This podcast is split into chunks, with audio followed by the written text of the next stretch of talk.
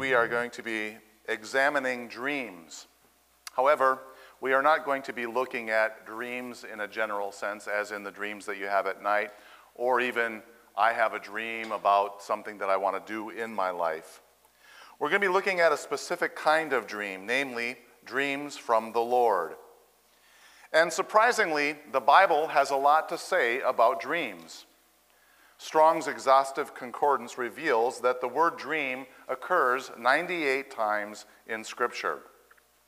One of those occurrences is here in Matthew chapter 2 verse 19, which Jack just read. And in this passage we see that Joseph has had a dream in which an angel of the Lord has appeared to him and relays a message directly from the throne of God. This is the third and fourth dream in four dreams that he's going to be having in his life. And I was trying to put myself in Mary's position uh, as her husband uh, rises in the morning, sits down for his coffee and his morning devotions, and he turns to her and says, I've had a dream. You see, if you're like me, you've probably had your spouse or one of your children or a friend want to tell you about their general run of the mill dream. And additionally, if you're like me, you have suffered through the telling. Because most of us like to tell others about our dreams, especially if we've had a very real, realistic one or maybe a disturbing one. But not many of us like to listen to others tell dreams to us. However, when Joseph turns to Mary and says, I've had a dream, I doubt that she was bracing herself for some long, drawn out, bizarre, and disconnected story, which is what most of our dreams come across as as we tell them to other people. Rather, I think that she was legitimately curious to hear it. And the obvious, obvious reason is because of the impact that Joseph's previous two dreams had had on their lives. The first dream we see in the previous chapter, Matthew 1, verses 19 through 21. Here, Joseph has just discovered that Mary is pregnant. And we read, And her husband Joseph, being a just man and unwilling to put her to shame, resolved to divorce her quietly. But as he considered these things, behold, an angel of the Lord appeared to him in a dream, saying, Joseph, son of David, do not fear to take Mary as your wife, for that which is conceived in her is from the Holy Spirit. She will bear a son, and you shall call his name Jesus, for he shall save his people from their sins. And so, the impact of that first dream from the Lord was that her future husband believed her story, assuming that she had told him what had happened. And because of this, he did not break off the engagement but rather he took her as his wife, knowing that there would be a scandal that would ensue. Joseph's second dream is recorded in Matthew 2:13, just previous to the passage we're looking at today. It says, Now when they had departed, the wise men, who by the way actually had a dream as well, telling them not to go back to Herod, but to go a different way home, behold, the angel of the Lord appeared to Joseph in a dream and said, Rise, take the child and his mother, and flee to Egypt, and remain there until I tell you. For Herod is about to search for the child to destroy him. And so the impact of this particular dream is that it saved Jesus' life, and probably Mary and Joseph's life as well. So Mary is probably now wondering what God has in store for them. And what a relief it must have been to hear that Herod was dead and that they could finally return home after an uncertain amount of time in Egypt. This story had some good news, but it was somewhat short lived because Joseph receives a fourth dream. And in this dream, it tells them uh, uh, that they should not go to a particular area in Judea because Archelaus, who was Herod's son, was there and probably was carrying a grudge in regard to his father. And so they go to the town of Nazareth instead. And so this morning, as we consider this passage, I want to try to answer four questions here. Number one, what is a dream from the Lord? Two, do dreams from the Lord still occur? Three, how do we prevent from being led away by false dreams? And four, what do we do if we think we have had a dream from the Lord? And so, first, what is a dream from the Lord? Well, ultimately, a dream from the Lord is a prophetic message. God wants to say something. And we see in Scripture that prophetic messages can fall into two main categories. The first category is general prophecy, which is a message that's intended for everyone to receive. We see an example of general prophecy in the words of John the Baptist in John 1:29. As Jesus walks by, John cries out, "Behold, the Lamb of God who takes away the sin of the world." And so God had told John the Baptist that Jesus was the Messiah. And how do we know this? Well, we see a few verses later in John 1:33 where John is speaking, he says, "I myself did not know that him." So he has no knowledge at one point. But he who sent me to baptize with water said to me, this is God, he on whom you see the Spirit descend and remain, this is he who baptizes with the Holy Spirit. And so God had shown John something that he didn't previously know that when he sees this happen, he's going to know that this is the Messiah. Then there is what's called specific prophecy, which is either directed at an individual or a subset of humanity, and they are called to respond to it. Here in Matthew chapter 2, we see an example of this kind of prophecy, specific prophecy, which is targeted at a small group, namely Joseph, Mary, and Jesus. And the overwhelming majority of dreams that are mentioned in Scripture are these kind of targeted prophecies. And I'm going to quickly rattle off a number of examples just to show you how common they were. God revealed to Jacob in a dream which of the animals, the goats, would have striped spots or streaks in order that he might receive them as pay from Laban. And so he received a specific dream about these particular goats. God warned Laban after this all took place in a dream as he was chasing after him because uh, basically Joseph had ta- or, uh, Jacob had taken all the money and, and his two daughters and was running off. And he said to him in this dream, Do not say anything good or bad to Jacob in this moment. Uh, the Pharaoh had a dream of fat and skinny cows. We see Joseph, he goes down to uh, Egypt, he's in prison there, and so the Pharaoh has this dream about a future famine that's going to take place and a future time of prosperity. And before he went down, Joseph had dreams.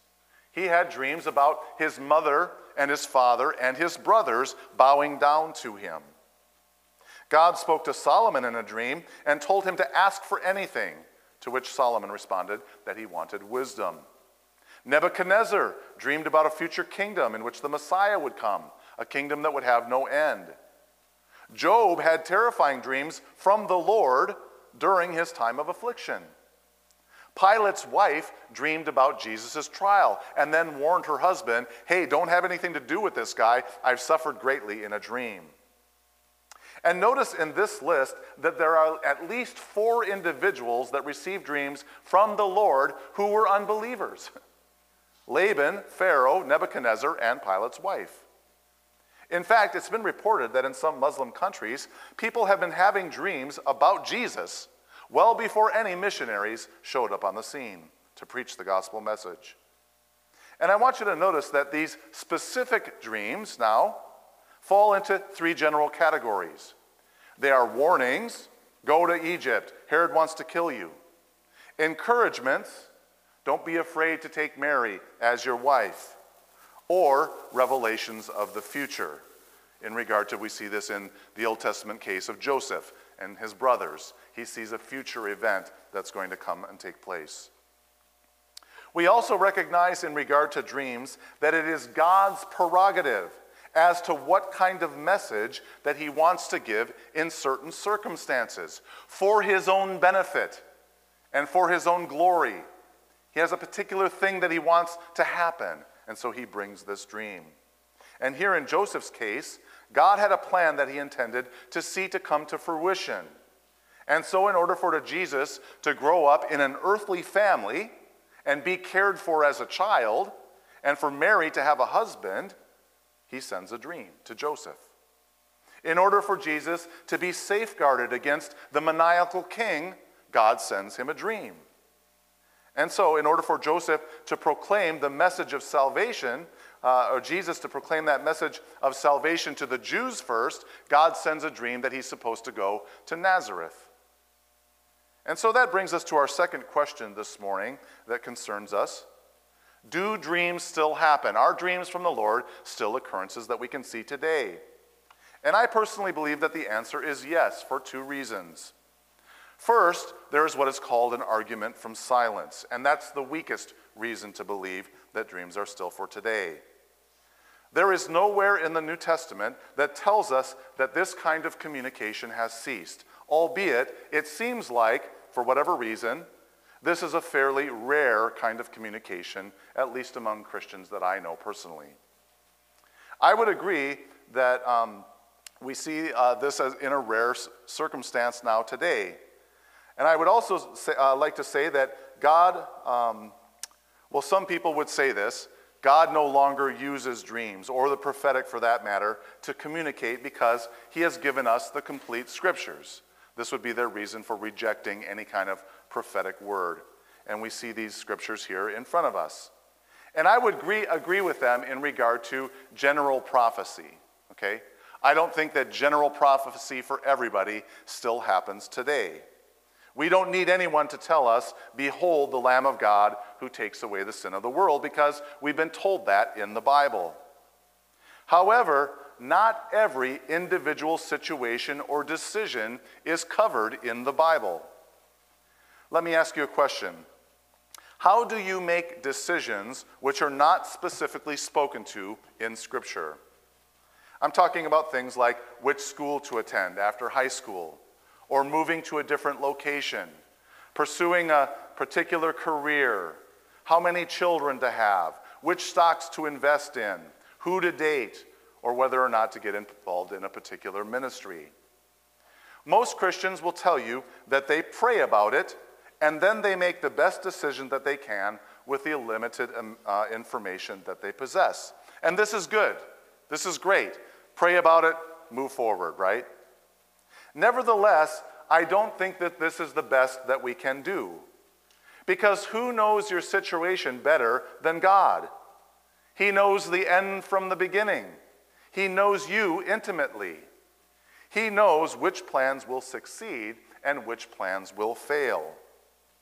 In James 4 13 through 15, it says, Come now, you who say, Today or tomorrow we will go into such and such a town and spend a year and there trade and make profit.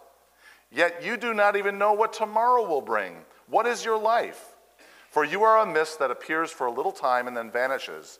Instead, you ought to say, If the Lord wills, we will live and do this or that. And so, how did the New Testament Christians determine whether something was God's will or not? They discerned it through the gifts of the Spirit. Take, for example, a command that Paul gives to the church in Corinth regarding how they should have their worship services be. As a proof, he says in 1 Corinthians 14 34, if anyone thinks he's a prophet or spiritual, he should acknowledge that the things I'm writing to you are a command of the Lord. And so he's telling them in that circumstance seek prophetic validation. If you have a prophet among you, let him tell you that what I'm saying is the truth.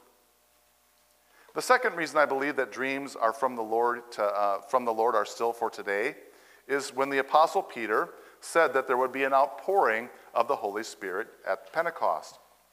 Let's look at Acts 2. After the Spirit comes upon them uh, like tongues of fire, the disciples go out in the street and they begin proclaiming the greatness of God. And some of the people that were watching are like, you know, I think they're drunk.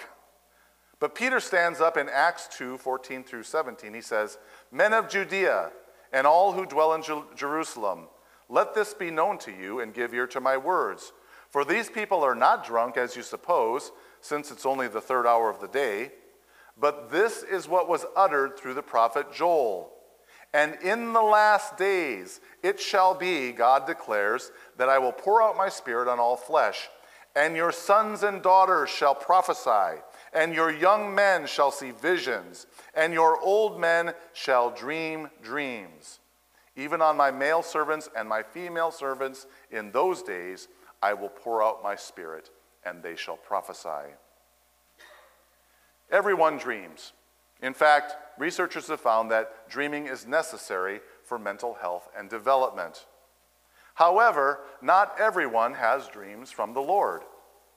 Joseph, in this example here, had many run of the mill dreams in his life before and after Jesus was born. But there were four instances where he dreams that we know are from the Lord. And I believe that the Bible indicates that there are still instances of dreams from the Lord in these days because we are in the last days. Peter stood up at that moment and he proclaimed, This is the beginning of the last days, as we see in the prophet Joel. And these are things that are going to happen. So, what are some scriptural safeguards? Let's say to this point you're like in agreement. Okay, yeah, maybe there's still dreams from the Lord, Pastor. In certain circles that I've seen and been a part of, as soon as you start talking about prophecy, visions, and dreams, people start to get freaked out, right? And frankly, that's understandable. Because when we think about people having visions or dreams that they believe are supernatural, our experience has caused us to place them in the crazy people camp, right? Also, the prophetic, if not used correctly, can be very harmful to the body of Christ. People have made major life decisions based on prophetic dreams and visions, sometimes false prophetic dreams and visions. Think how poorly things would have gone if, come to find out, Joseph's dream was caused by a bad piece of lamb, not the Lord. What if later he found out that Mary was not actually pregnant by the Holy Spirit, but the town Casanova, right? And in reaction to these potential problems, many Christians have chosen to believe that the supernatural gifts like dreams, healings, tongues, and the prophetic no longer exist for the modern believer. They say, just give me the Bible, and that's all I need. But if that were the case, if that's all we need, then what about preaching? What about teaching? What about asking fellow Christians for godly advice? Because there has been much more uh, abuse and error heaped on the church through heretical preachers, teachers, and supposed mentors than there has been through misguided dreams. And so, just like we take precautions when we hear people preach, teach, and give advice, so too we take precautions when someone claims to have had a dream, a vision, or prophetic word from the Lord. We discern them by going back to scriptures. And I want you to look again at Joseph's dreams here. Three of them, anyways, have these words that follow them. This was to fulfill that which was spoken by the prophets. The dreams were meant to fulfill something. And so, any dream that gives direction should have at its center fulfillment of a scriptural purpose in our lives or the lives of others. It should have as its center Christ and his love of the body. We discern these things a couple of different ways. First, we discern it through church leadership. All right? If you have a dream that you think is from the Lord, if you have a prophetic message that you think is from the Lord, don't just run up here one Sunday and start telling us about it. Talk to the deacons, talk to the pastor, talk to those who you believe are discerning in the body. Another way that we discern these things is by whether they come to pass or not. If somebody stands up and he says, I have a dream from the Lord, and such and such is going to happen, and then it doesn't, you know it's not from the Lord, right? One of the best passages that speaks about how dreams should be handled is Jeremiah chapter 23, verses 26 through 27 and verse 32.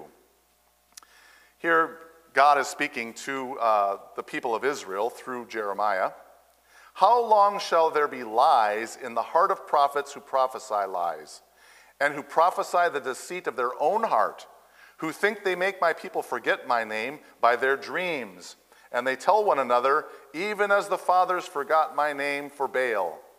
Behold, I am against those who prophesy lying dreams, declares the Lord, and who tell them and lead my people astray by their lies and their recklessness, when I did not send them and I did not charge them.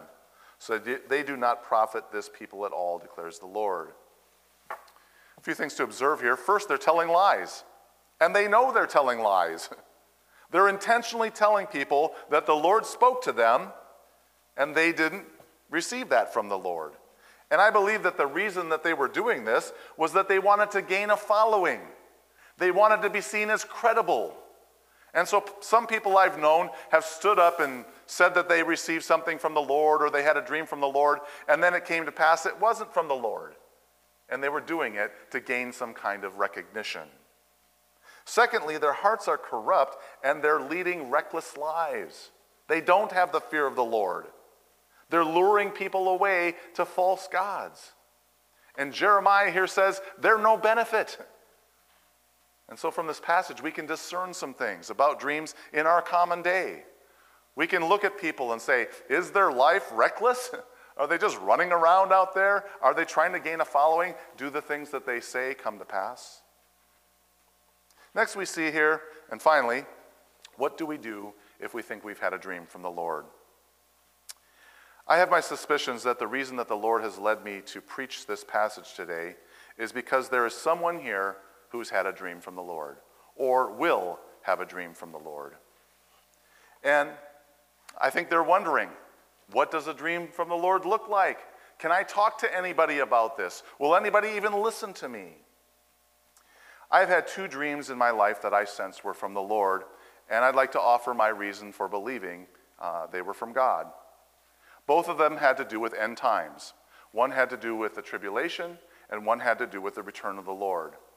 And without going into great detail about them, the first one caused me to ask myself if the Lord returned today, would he find me ready and doing the things that I'm supposed to be doing? The second one was a reassurance that things were going to get bad, and in the midst of those things, God would be our refuge and rock. Notice that both those dreams are very scriptural. Jesus told us to be ready, for we do not know the day or the hour. Also, God told us that in the midst of trouble, He would be our rock and our refuge. Secondly, the reason I believe those were from the Lord is that they were drastically different than any dream I'd ever have had before or since. I was literally shocked awake by the first one and was filled with the Holy Spirit. I mean, it just flooded over me. When I awoke from the second one, I was crying for joy and singing a song that had been sung in the dream. And so, based on those things, and looking at the dream of Joseph here, um, I think that those were from the Lord. And sometimes, you know, we have anxious thoughts. Many of us have had realistic dreams, and we know they're not from the Lord, okay? We're just like, okay, that was disturbing. However, even in the midst of those dreams, sometimes I'll respond to them by praying. I had a dream last week of uh, Karen LaPierre. And I woke up from that. I didn't know if it was from the Lord or not. I didn't have this kind of sense like, you know, that's from the Lord. However, at the very minimum, I thought, well, maybe the Lord wants me to pray for Karen. And so Mary and I prayed for Karen that morning. And so maybe the Lord is just using that to bring somebody to mind. That actually can happen throughout the day. You know, you haven't been thinking of somebody for years and then suddenly they pop into your mind. That's an indication that maybe you should pray for them, right? And so, with that being said, the next step is to tell the dream to someone that you believe is discerning. This is especially the case when your dream compels you to make a major life decision, like uprooting your family and moving them to Egypt. Our leadership here is dedicated to helping you sort through these sometimes confusing experiences so that you can find the will of the Lord in the midst of it all. And if your dream contains things that you think you're supposed to tell someone else that may upset their life, it's even more vital that you come and talk to somebody and get counsel. In conclusion today, the mysteries of why God has chosen a particular way of communicating with us are difficult to understand. And even the holiest of saints have found it difficult to accept the word of the Lord sometimes. Think about Moses. He heard an audible voice from a burning bush, and still challenged it, right? Well, I don't think I'm the one, Lord, right? Think about Zechariah, who saw a literal angel standing in the Holy of Holies and still doubted, right? And had to be struck mute because of his unbelief. And so I say that to say, don't be embarrassed, you know, if you have a struggle with this. Like, I don't know about these things. That's fine. That's okay. The Lord is bigger than all that. However, I'd encourage you not to take the opposite approach and declare, all right, this is a bunch of nonsense. Pastor Scott's gone way too far this time. Paul said it this way in 1 Thessalonians 5:20. Do not despise prophecy, but test everything and hold on to what is good. In the Old Testament, God spoke to Balaam through the mouth of a donkey, Elijah through a still wind, and Moses through a burning bush. Hebrews 1:1 tells us that in the last days he has spoken to us through his son. That's the way that he communicates with us today. And this speaking through the son is both through the word that's contained in the scriptures and through the gifts of the spirit, which he has granted his body, the church. We need both the words and the gifts of the spirit in order to have a healthy congregation. Like Paul told the church in Thessalonica, for we know, brothers, loved by God, that he has chosen you, because our gospel came to you not only in word, but in power, in the Holy Spirit, and with full conviction. And so we need both. We need the word, it's our bedrock, it's our, what we go back to time and time again. And yet we also need the gifts of the Spirit for a healthy congregation. Let's pray. Father God, I know that this was a tough word for some to hear today, and maybe an encouraging word for others. Lord, I pray that you would help us in this new year to discern your word in the midst of all the chaos. I believe that we will need to become more and more dependent as the darkness falls on us. And so, Lord, help us for the sake of your gospel and for the sake of your message. And I pray this in Jesus' name. Thank you for tuning in to this sermon series from Elam. If you are encouraged today, would you consider supporting our online ministry through a financial contribution? Personal checks can be made out to Elam Lutheran Church and sent to 11504 26th Street Northeast, Lake Stevens, Washington 98258. Or you can give online at elamlutheran.net Thank you, and may God bless you the rest of your day.